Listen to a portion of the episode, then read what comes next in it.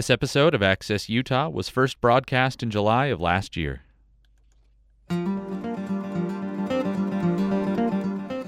Welcome to Access Utah. Tom Williams. For much of a year, writer Sebastian Junger and three friends walked the railroad lines of the East Coast. It was an experiment in personal autonomy, but also in interdependence.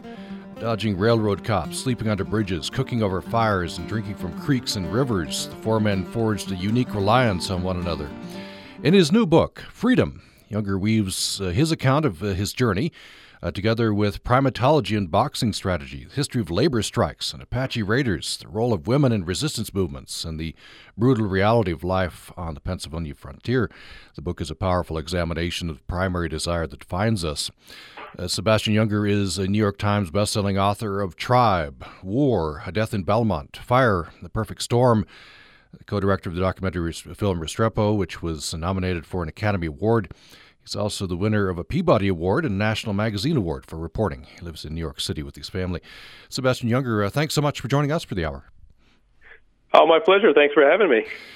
Uh, this is uh, the, quite the journey that you and your friends take, and then, of course, ideas of freedom uh, woven in here, along with some history. Uh, first question is, why, why railroad? You you uh, you guys walked the railroad for some four hundred miles. Yeah, I mean, there are these interesting swaths of no man's land that um, people are sort of generally unaware of that just crisscross the United States. And, um, you know, it really is un... pretty much unmonitored. Uh, it's private property, it belongs to the freight companies, but there's no police out there, there's very few people, and you can kind of do what you want, and that's not true if you walk along the roadways. And and it also, um, is sort of a more philosophical level, like it goes straight through the middle of everything. Roads go around things. Uh, railroad lines go right through the ghettos, right through the factories, the farms, the wilderness, the, everything, the rich suburbs, everything. We wanted to, you know, we wanted to encounter America in the most unfiltered, sort of raw way possible, and you know, unavoidably encounter ourselves as as well in in those ways. And so the railroad lines seemed like that was it was our ticket. So uh, where'd you start? Where'd you end? What what was the what was the route? Uh, we, we got off at Union. We took the train down from New York City, where I live, and we got off at Union Station in Washington, D C, and turned around and started heading back up the track. And we, we walked up the East Coast uh, to Philadelphia uh, along the railroad line. Sometimes we were on surface roads. It was sort of unavoidable at, at times. Um, and uh, and then we wheeled west and headed for Pittsburgh and crossed the, the length of Pennsylvania. This, you know, this journey took, um, we did it off and on for about a year. Uh, so we would walk fifty or one hundred miles at a time and then give it a break and then resume where we'd left off. And uh, so it was it was in it was in chunks. So we we were able to walk in every season, in incredible heat waves, unbelievable cold in central Pennsylvania in the middle of the winter. Uh, we really got to sort of experience it all. You talk about walking uh, in the book. You talk about cadence. Uh, tell me about that. You you get up to a certain cadence. You uh, it's it's better, I guess, even with a heavy pack. Yeah, I mean, we were carrying sixty, seventy pounds. We were carrying everything we needed to, um, you know, keep ourselves comfortable and alive out there. When we ran out of food, we'd walk through a town and buy more food and keep going.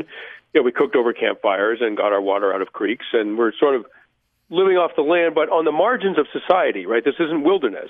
Uh, we were on the margins of society. And uh, so we had to, one of our primary duties was to stay out of sight of, of the police, because they will come looking for you if you're out there. It's illegal. And at one point they were looking for us with a helicopter. And uh, but we, you know, we'd all been in a lot of combat. And uh, so that we, you know, that sort of challenge was sort of interesting to us. So, so we, we called it high-speed vagrancy, right? We moved ten, fifteen, twenty miles a day. And, you know, you're it's hard work carrying that much weight and moving that much. And you have to kind of trick your mind. Your, your, the enemy, your enemy is your your own mind. Your body, your body is incredibly resilient and strong and will, I mean, if you're in fairly good shape, and will kind of do what it's asked um, all day long if necessary, and way beyond the point of where you think you, what you can do, you know. Um But it's the mind that wants to give up. And so what what we found in terms of cadence was that there were times when we were rolling along, and sometimes it was late in the day when we were tired, where we'd all just hit this sort of stride. And it almost was like walking became effortless. And you could go another ten miles like that and not really feel it. And it I would know that I was in cadence uh, when stopping looked unappealing, when the thing that felt the most uh, appealing and, and in some ways restful was uh, was continuing to walk. And, the, and that stopping was the thing we didn't want to do. And that's how you know you're in cadence. Eventually your body, you know, like your body gives out. And with us, it did that plenty. Uh, so you, um, I'm trying to recall, you, you met a gentleman walking. He'd walked like three miles. He was, I don't know, he'd purchased a turtle or something. Am I getting this right? And you, you muse, uh, he didn't have a car, right? You muse, is this, is yeah, this gentleman uh, more free uh, or the person who's making payments well, on a car, right? Yeah, right. I mean, there's a you know, there's a long-standing debate about do material possessions liberate you or enslave you? Uh, um, a whole, a whole, do they own you or do you own them? And you know, we this was on our first day actually. It was on the outskirts of D C in sort of a you know, sort of poor, poorish neighborhood, and uh, we we met this guy, an African American guy, who was holding a box turtle.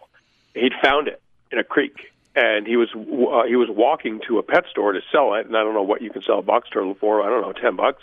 I don't know, twenty bucks, something like that, right? And and you know, he said, yeah, it's a three mile walk, and you know, so six miles round trip. And I just thought, you know, you know, t- five miles, ten miles down the road was this booming city filled with people in in you know, men in suits and ties, and offices, and women, you know, working away, you know, earning. you know, often earning a fair amount of money for their for their high-level work, but really completely um, obligated to a timetable that they're, you know, that someone else is setting. And, uh, you know, this guy obviously doesn't have much money. He's selling a box turtle. He's walking six miles to do it. But his day is his own. And so to me, it's an open question, like, you know, which person is more free? And, of course, that depends on how you define freedom, and that's an eternal debate. I didn't, I didn't, uh, I didn't dare... you know, weigh in on that. I think, I think, you know, in some ways, both forms of freedom are, are valid and important. And of course, we would talk about freedom the, through the discussion. I want to pause here and talk about the, the railroads and the dangers. You, boy, you described some of these things I hadn't even thought about. That'll probably keep me off the tracks. But um, uh, I wonder if you talk about that. Uh, j- just uh, maybe first, just the the experience of, uh, you know, having a having a train bear down on you. Obviously, you gentlemen went off the tracks into into the into the woods or something when the train would come. Yeah, and you know we got very tuned in up out, out there, tuned into our environment, which is something that reminded us all, I think, of combat. Um, so it's illegal. So the engineers, if they see people along the, the tracks, and you know often we weren't on the tie, railroad ties themselves, we were on the right of way, the maintenance roads, the gravel maintenance roads that run parallel to the track, or sometimes they're just dirt bike trails or whatever. So, but if they see you within that, uh, you know, private, basically private property, uh, they'll call you in, and the cops will send a patrol car uh, looking for you. And so, so it was very important when we heard a train coming to, to just step into the underbrush so they wouldn't see us, wouldn't call us in. And um, the, the freight trains didn't go that fast; they were going sixty or seventy. You know, they're a mile long and they're enormously heavy, and and you know they take a mile to stop. You know, like. They're they're very formidable things, but the passenger trains are a lot lighter and they go a lot faster, and they will come out of nowhere and slam by you before you even know it. And so we got, and you can't really hear them early enough to get out of the way. I mean, to get out of sight. And but we started to get this feeling like we could sense them coming, and, and I don't know what we were picking up on. I mean, I'm sure there's some physical phenomenon that we were picking up on, but we didn't we didn't consciously know what it was, and we would just get this feeling like the air was vibrating or something, and we'd look at each other like, oh, there's a train coming, and we dive into the underbrush, and and it would just slam by at one hundred twenty or whatever they do. And um so it became very important to sort of like, and of course it's a safety issue, you don't want to be anywhere near something that heavy going that fast. Um, but also, we you know we were trying to avoid the authorities, and so it, it meant we had to be like really on top of our game all the time. Yeah, the the way you describe it, just a tremendous experience. Just the air displacement on, especially a passenger train coming that fast. Uh, do you also say that you know that metal strapping comes loose and it's dangling out and it could could cut you in half if you're near yeah. enough, right? Yeah, I mean, you know, a lot of people get killed on the railroad lines because they've been drinking or whatever, their minds are altered in some way, or they're suicidal, or, you know, they're just walking along, you know, with headphones on listening to music, and, and they're not, you know, they're not switched on, right? They're not paying attention. Um, you know, that was not us, obviously. Um, but so I thought we were pretty safe. But then I, you know, I did a little research later, and I realized, oh my God, all kinds of things happen. And so they have, they'll have these lashings that tie down loads of timber and stuff. And sometimes those lashings come loose, and they're just, they're flailing along on the side of the train as it's going by at seventy miles an hour. And of course, if that hit you, they would cut you in half. And I talked to one guy who said that there was an engineer at the front of the train uh, who. Um, saw an oncoming train in the, on the in the adjacent track, and a load of timber had come loose, and one huge log was perpendicular to the train, um, and coming, you know, at a combined speed of one hundred forty between the two trains, you know, coming towards each other, and he just had time to drop to the floor of the uh, at the front at the front of the t- train, um, and and the log crashed into where he had been standing a moment before. It was, it was like he had ducked a punch in a boxing match, uh, and he survived, right? But so things like that can happen, and it's a, you know, it's a, it's an industrial environment thing. There's a lot of huge forces at work, and of course, invariably, you know, people get killed. And in the building of the railroad lines, tens of thousands of people were killed. And and in the early days of railroads with steam engines, there were these horrific accidents where people would die a hundred at a time. You know, scalded to death when the when the steam engine exploded, and oh, they'd run off a trestle because the tracks weren't well maintained, you know, whatever. I mean, just horrific accidents.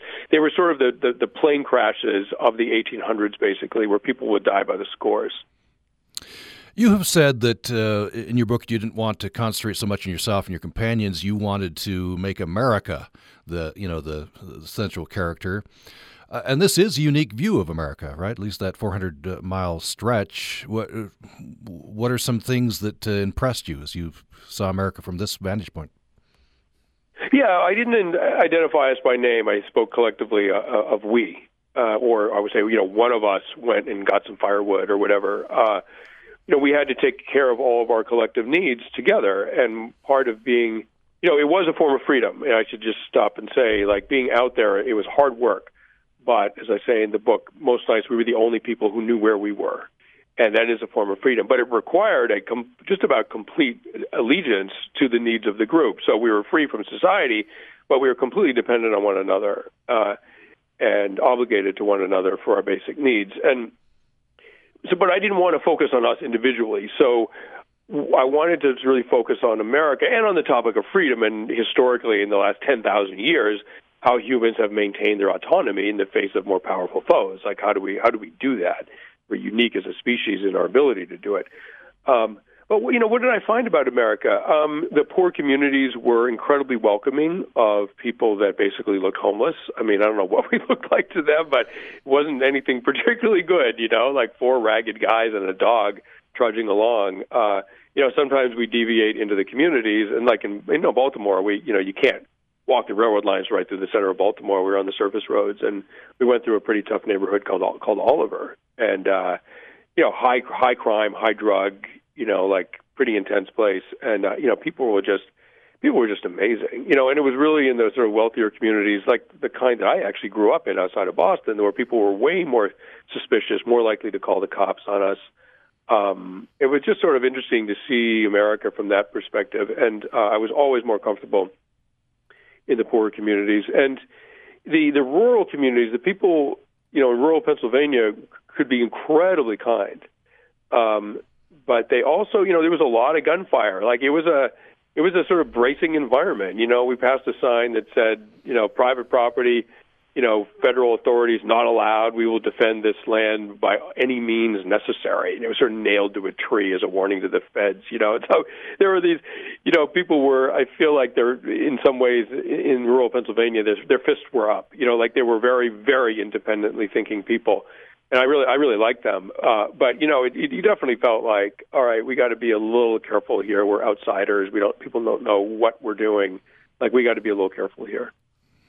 Yeah, just parenthetically, you said uh, since you're on, you know, since it's illegal uh, to be in the in, in this railroad right away, uh, people were either very friendly or very guarded. Uh, you know, where, a wariness, I guess. Yeah, I mean, everyone who's on there is also breaking the law, and they're all pretty marginal people. Uh, um, and we were marginal by choice, right? This was a was a journey for us, a trek, and a, a, you know, a, a project that we wanted to do. But everyone else out there, you know, mostly were they were out there because things weren't going so well in their lives, and the railroads are the railroad rights of way are, as I say, unmonitored and a, and a refuge of sorts, um, a hiding place of sorts, and you can kind of take care of yourself out there a little bit. We, you know, we met one guy who was walking along, and he had a um, Uh, uh, a, a piece of steel in his hand, a steel rod, and uh, and with a little fork at the end. And he, you know, he had a gun in his back pocket, and you know, he was very wary of us. He had a revolver, and uh, and it was a sort of a tense encounter, just because I didn't know what he was going to do. And he was extremely threatened by you know four people in, in a, you know this deserted area, and and you know, we talked our way through that, and it was okay. But but I you know I asked him, just making conversation. I was like, "What's that in your hand?" He said, "It's my snake iron." And he, what he did was he is he would capture snakes. I imagine he sold them, uh, and uh, he pinned them to the ground with his snake iron and put them in a sack. Uh, so there was people out there like that, and so they were, you know, everyone, you know, there's no authorities out there, and everyone was like pretty cautious with you. They were either polite or guarded or whatever. Everyone was feeling each other out. Uh, let's take a break. Uh, we'll come back with Sebastian Junger. He's New York Times bestselling author of War and uh, Tribe and uh, uh, Death in Belmont, Perfect Storm. Uh, he is winner of a Peabody Award and National Magazine Award for reporting. Uh, he's uh, talking with us about his latest book called Freedom, and we'll have more following this break.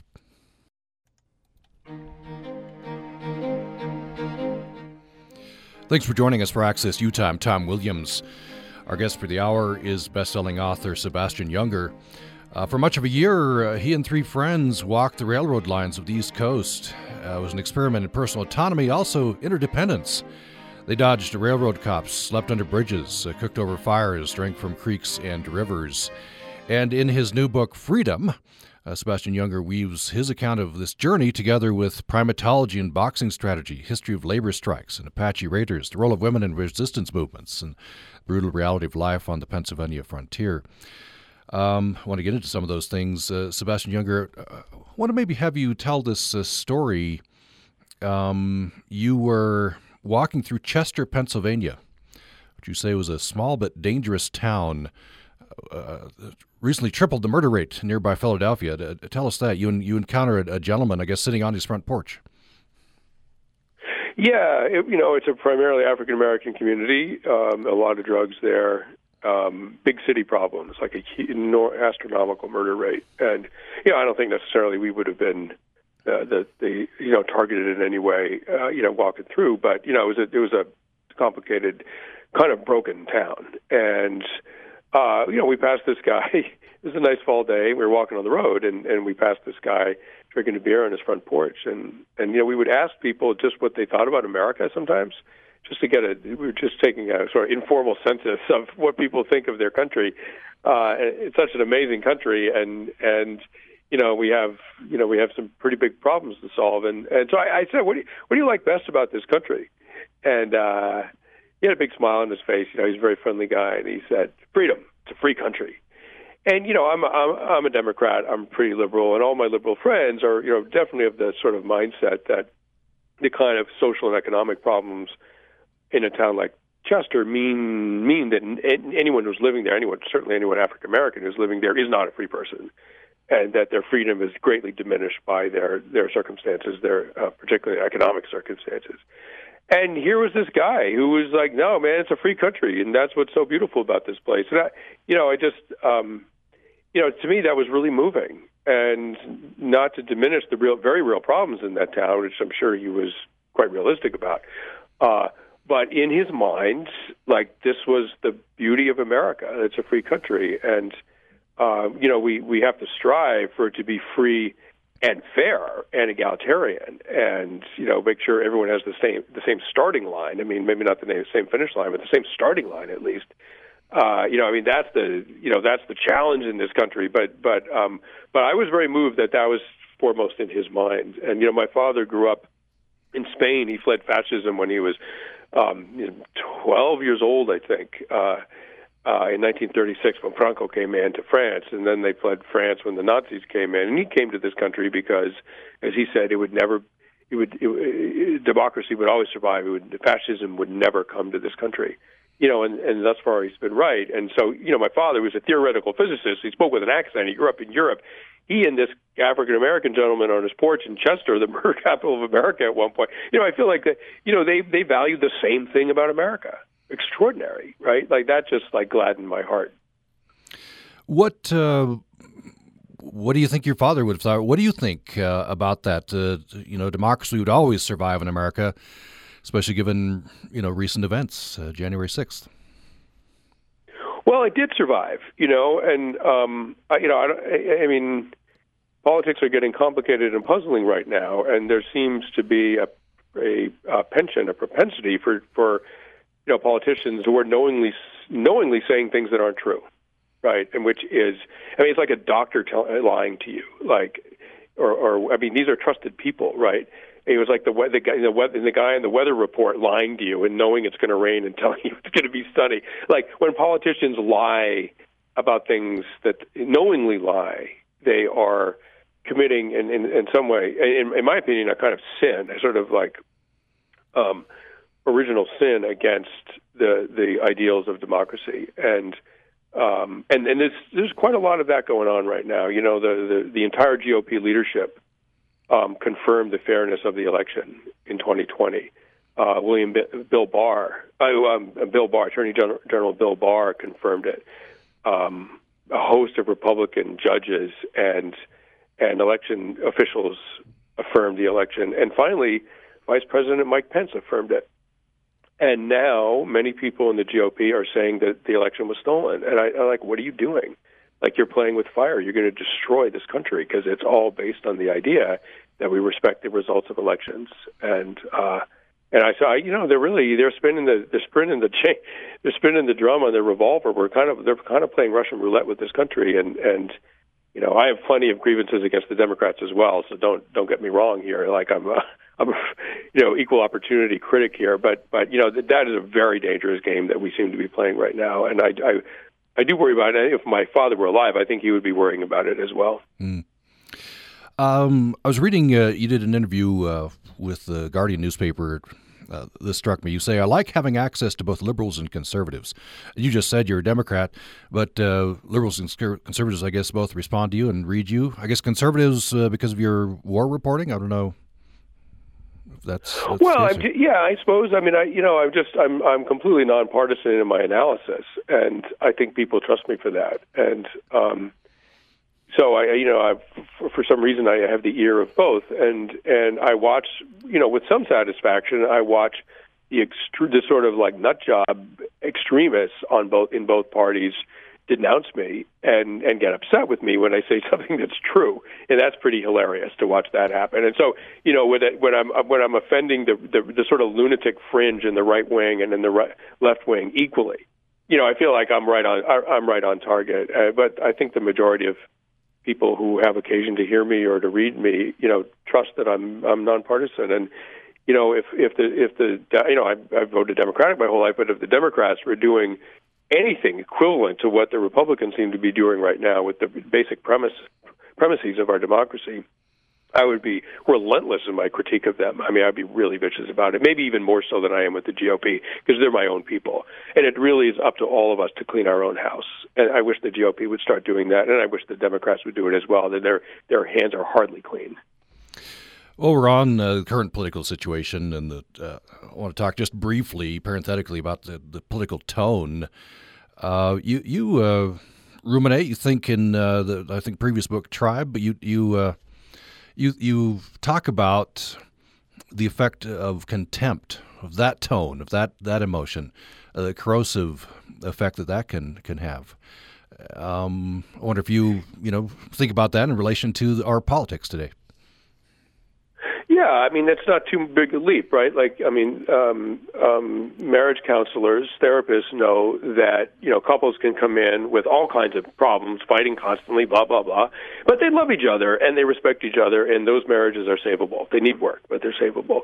And you know, it's the sort of received wisdom in that in the therapeutic community that when, when couples come in and they speak with contempt about each other, you don't even deserve to be with me, you know, that kind of tone, right? Um that the marriage is probably doomed. And that tone of contempt has started to creep into American politics.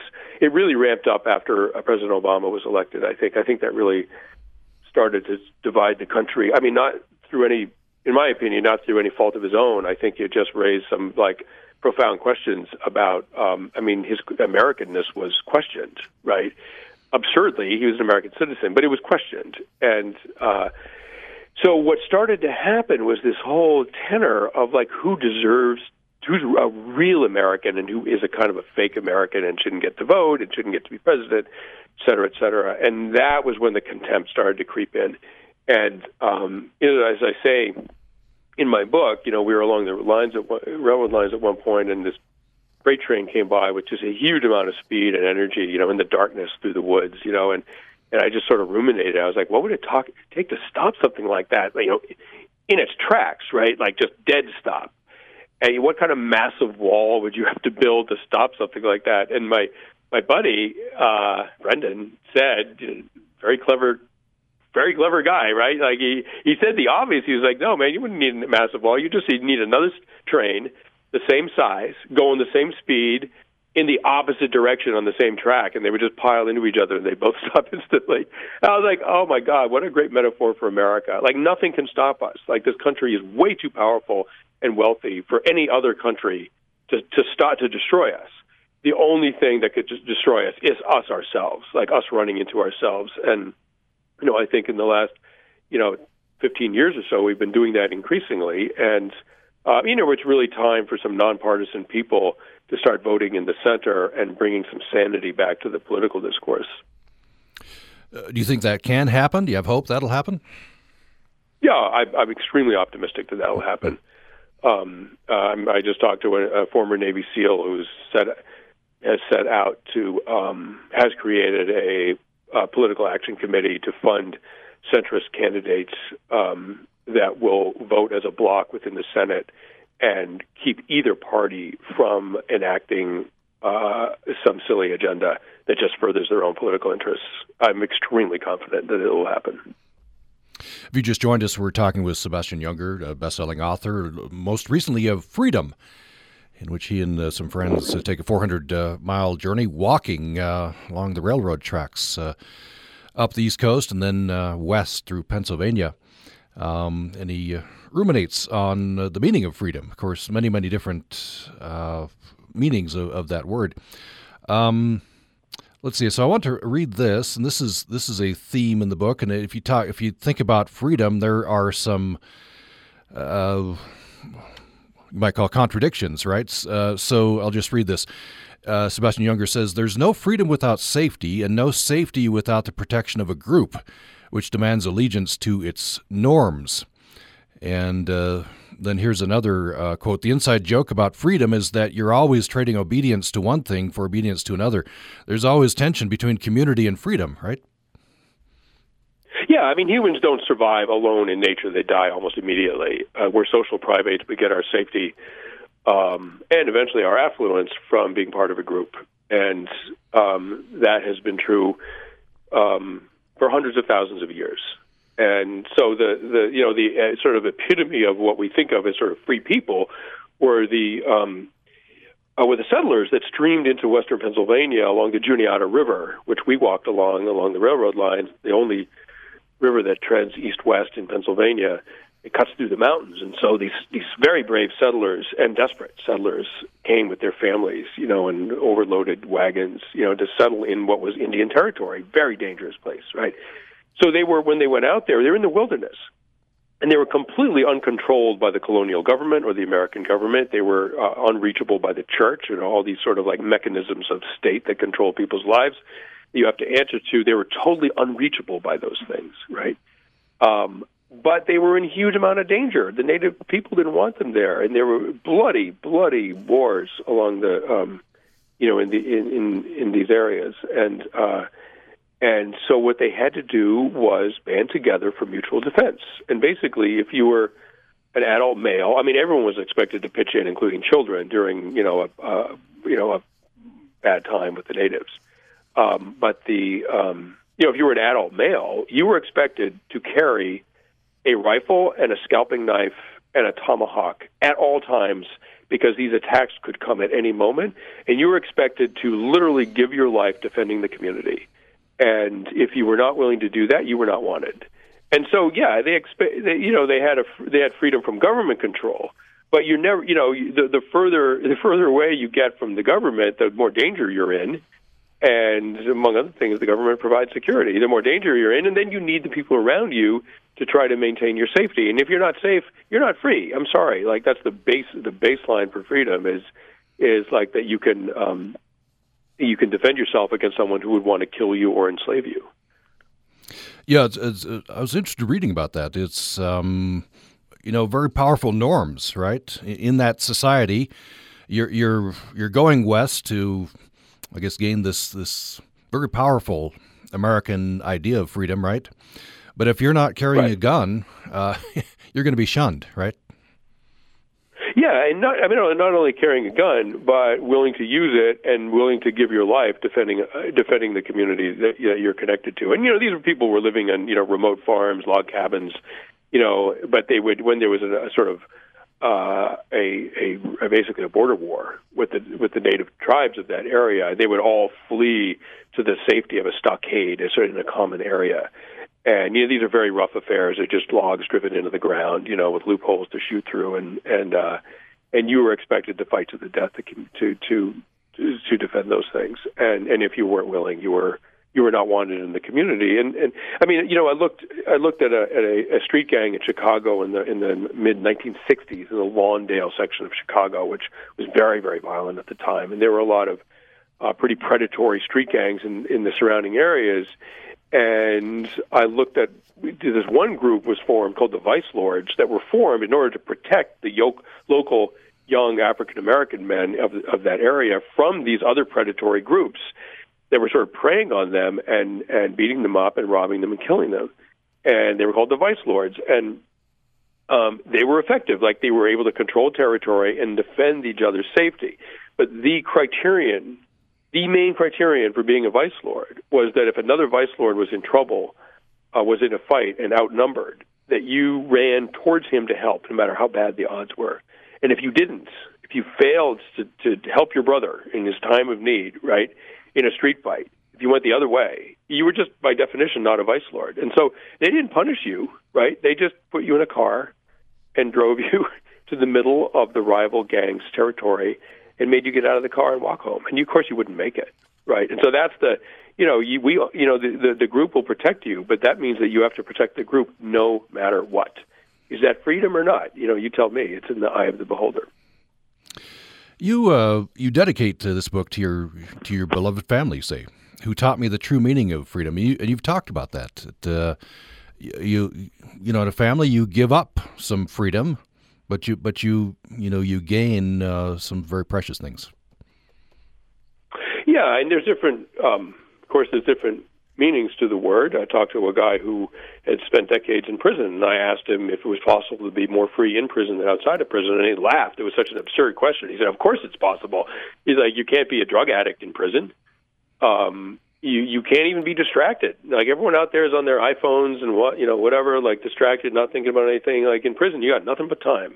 And eventually you're going to have an honest conversation with yourself about who you really are and what you're doing in there. And then you're a free person. And not until then. And a lot of people on the outside never attain that. Well, likewise for me. I mean, I've had a very um, adventurous life that, uh, you know, I'm very pleased to have lived and grateful to have lived. And um, I came to, to parenthood, to fatherhood late in my life. I'm fifty-nine. I have a four-and-a-half-year-old and a one-and-a-half-year-old. And, you know, they're the light of my life, and I would do anything for them. And the, um, you know, one um, one form of freedom is when you stop thinking about yourself. You're freed from these sort of like and and so, and so ego-driven desires and needs, and you're living for other people, and that's also a form of freedom, you know. And you know, maybe not at twenty, but certainly at my age it is. And so the you know, the ultimate form of freedom for me isn't hitchhiking around the United States when I was twenty-two, though there is that's also awesome in its own way, you know, at that age. But the ultimate freedom for me is like, oh, now something else is vastly more important to me than I am. And the liberation that comes with that is, you know, really quite beautiful. Let's take another break. We'll be back with our last segment with Sebastian Junger. Uh, the latest book is called Freedom, and we'll have more following this.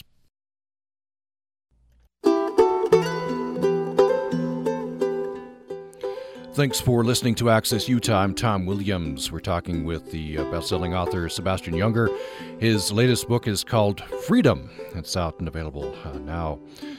Uh, so uh, you recount a lot of fascinating history uh, paralleled with and uh, connected with your, your this four hundred mile journey along the railroad tracks.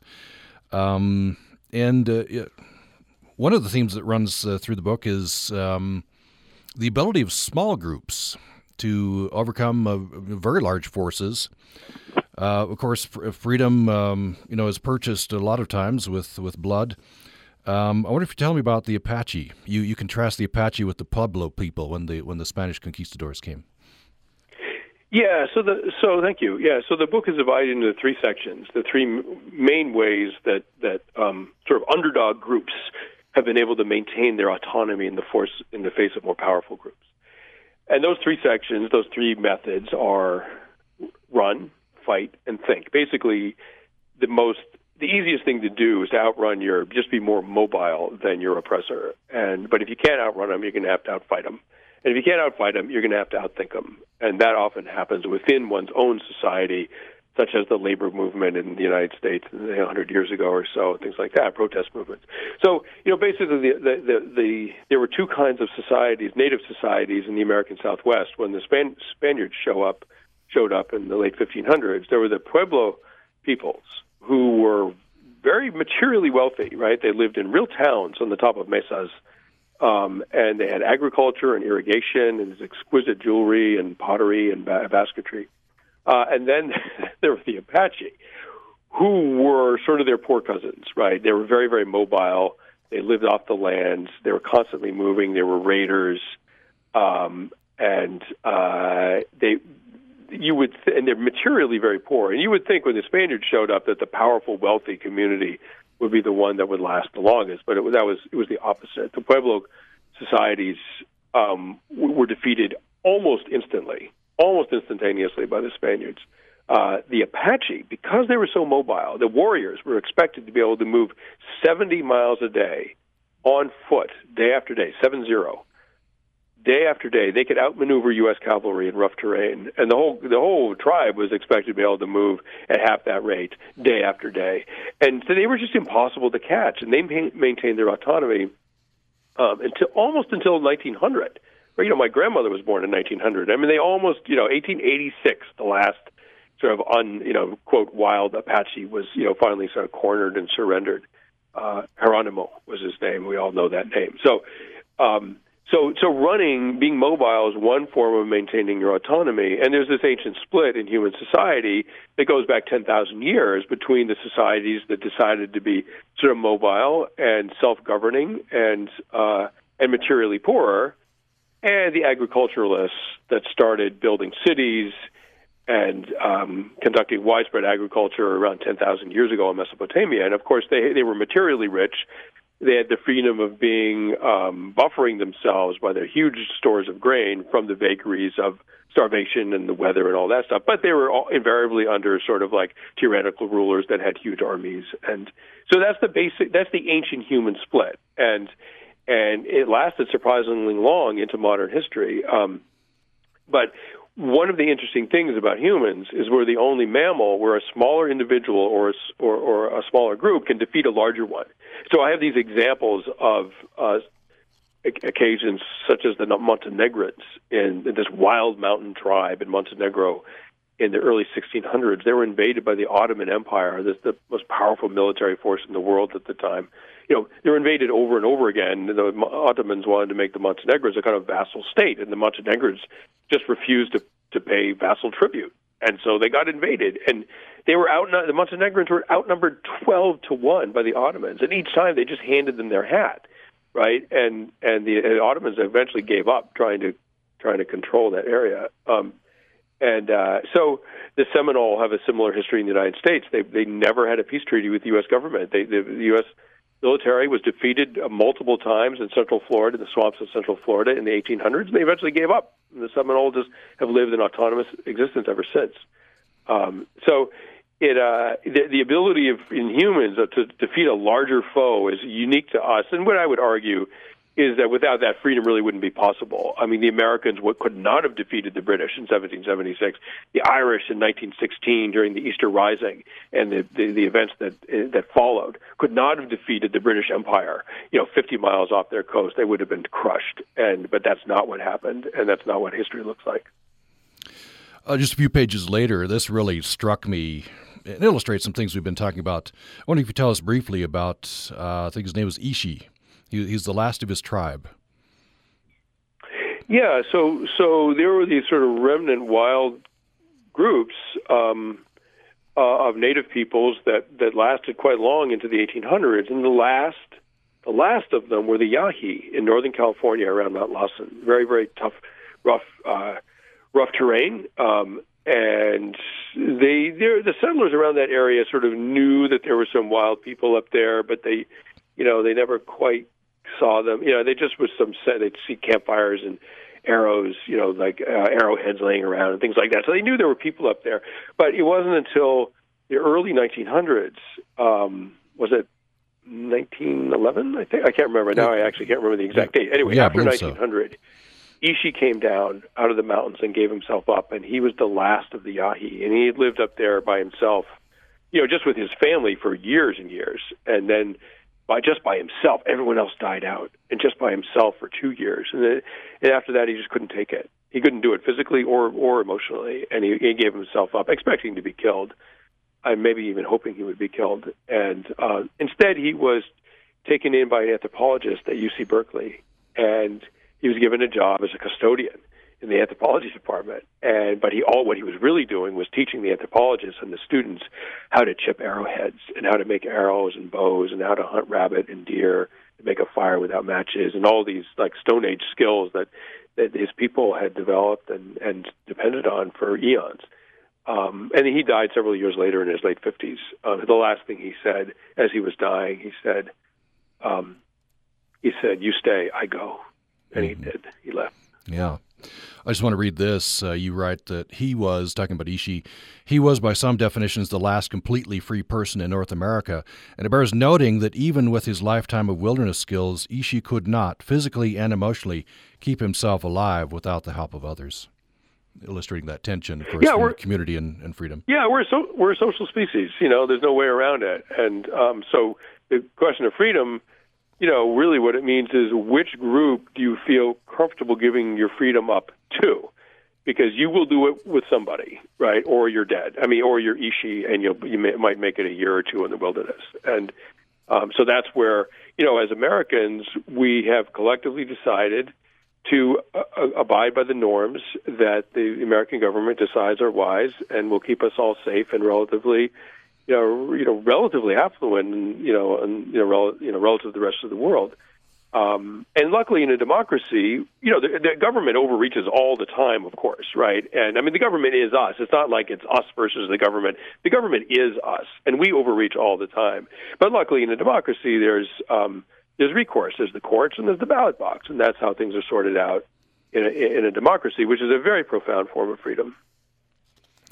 We just have oh, two or three minutes left. I, I just wanted to, to get this in uh, on, under the uh, section Think. And you mentioned this briefly, uh, British versus the Irish, right? Uh, Easter upri- Easter, yeah. Easter Rising. Um, this struck me. You say in the long run, early failure is probably just as great a generator of freedom as early success. Uh, and you, you give the example of the you know, Easter Rising.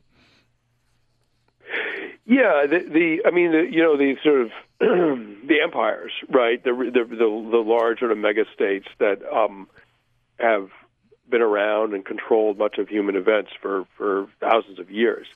Um, you know, they bring a lot to the party, right? I mean, they give you know massive organized armies and you know resources and all this stuff. And so, you know, invariably when the U S um, entered Afghanistan in two thousand one, you know, the, I mean, I was there. I was watching it. The victory was, was almost absolute and pretty much immediate against the Taliban, right? And, and likewise in Ireland with the Brits in nineteen sixteen. And, you know, the American Revolution didn't go very well. I mean, most of the American Revolution was a series of defeats until the very end, and we sort of pulled it, you know, we sort of pulled it off. And So, you know, my point is that, you know, initial failure doesn't really isn't a predictor of what's going to happen in the long run. And basically the smaller force, the advantage that they have, I mean, they're smaller and they're weaker, and that's a disadvantage. But the advantage that they do have is that being smaller and weaker, they're mo- more mobile and probably more resilient. And they're certainly not spending the kinds of resources on the fight that the empire is spending. And so the Taliban could have basically fought us indefinitely uh, as an economic matter. Uh, they, they could have sustained that level of effort for another twenty years, one hundred years, whatever, uh, indefinitely. It became part of their li- part of their lives, part of their society. I mean, of course, the United States, I mean, no nation is wealthy enough to conduct a, a war, um, you know, ten thousand miles away overseas for decade after decade after decade. We just burned through more resources than they did, and eventually we had to pull the plug. We were never defeated, but we failed to defeat them definitively, and so we left on their terms. Just have about two minutes left, I'm, and I'm definitely burying at least a lead here. But uh, I think this re- gets onto you the, the book you're working on right now.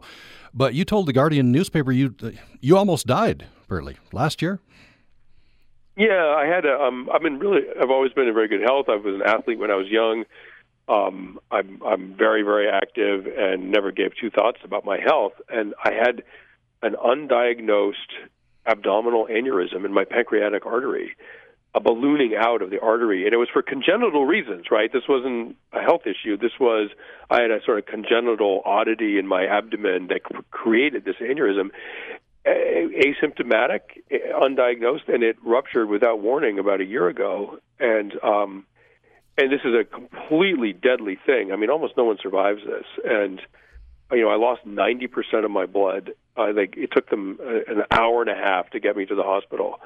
And uh, I was really, by the time, I was conscious, but by the time they got me there, I was in this sort of twilight zone between life and death. And um, I was confronting it. And I remember confronting death. And it's very unsettling. Uh, and I'm, I'm not religious. I'm an atheist. And um, my dead father appeared and started trying to sort of comfort me.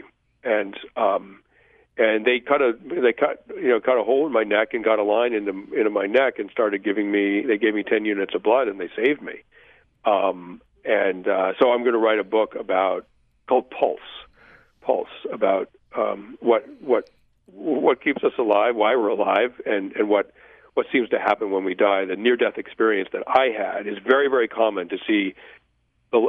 Dead you know beloved dead people that that, that appear and, and and interact with people who are dying, either send them back or, or, or not. But but um, I'm very puzzled as a rationalist. My father was a physicist, right? I mean, as a complete rationalist, I'm I'm quite intrigued by why there's such um, a commonality of experience in dying people. Like, I don't quite understand why that would be, and I, I want to understand the mechanism. They can't, don't seem to be able to explain it through neurochemicals. Um, there really is kind of a mystery about why why this happens, and you know, some people are religious, and to them it's obvious that that doesn't really satisfy me as an answer, intellectually as an answer. Well, we'll look forward to that to that next book. In the meantime, the, the latest book is Freedom, and uh, Sebastian Junger has uh, joined us. Uh, thank you so much. Appreciate the visit. Oh, my pleasure. I really enjoyed it. Thank you. Thank you so much. Uh, and thanks, everyone, for listening to Access Utah.